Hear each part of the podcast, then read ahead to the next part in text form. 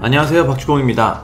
유럽 축구 리그들이 끝나면서 새로운 유니폼들이 발표되고 있습니다. 프리미어리그 챔피언 리버풀도 새 유니폼을 발표했는데요. 리버풀은 이번 시즌부터 나이키와 손을 잡고 유니폼을 제작합니다.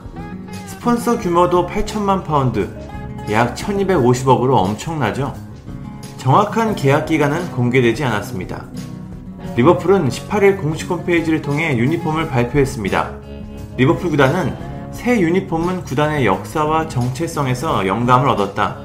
새로운 스폰서 나이키가 만든 첫 유니폼은 브이넥 칼라, 소매 주위가 청록색과 흰색으로 강조된 전통적인 유니폼이다. 빨간색, 흰색, 청록색은 1892년 창단된 구단 역사 전반에 걸쳐 사용된 전통적인 색깔이라고 설명했습니다. 하지만 나이키 유니폼을 본 팬들의 반응은 그리 좋지 않습니다. 오히려 뉴발란스를 다시 가져오라는 반응이 대부분입니다.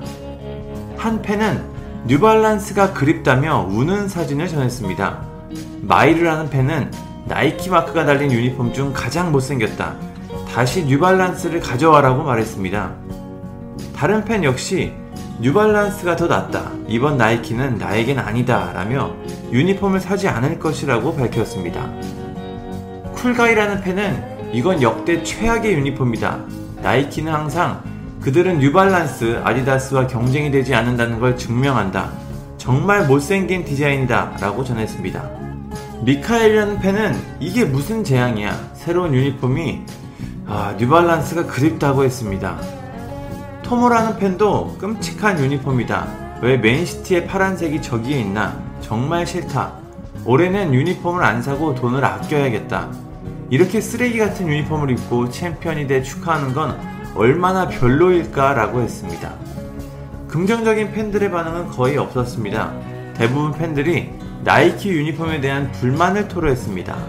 아무래도 나이키에 대한 기대감이 높았던 게 아닌가 이런 생각이 듭니다. 리버풀이 이 유니폼을 입고 어떤 성적을 거둘지 진짜 궁금합니다.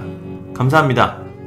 구독과 좋아요는 저에게 큰 힘이 됩니다. 감사합니다.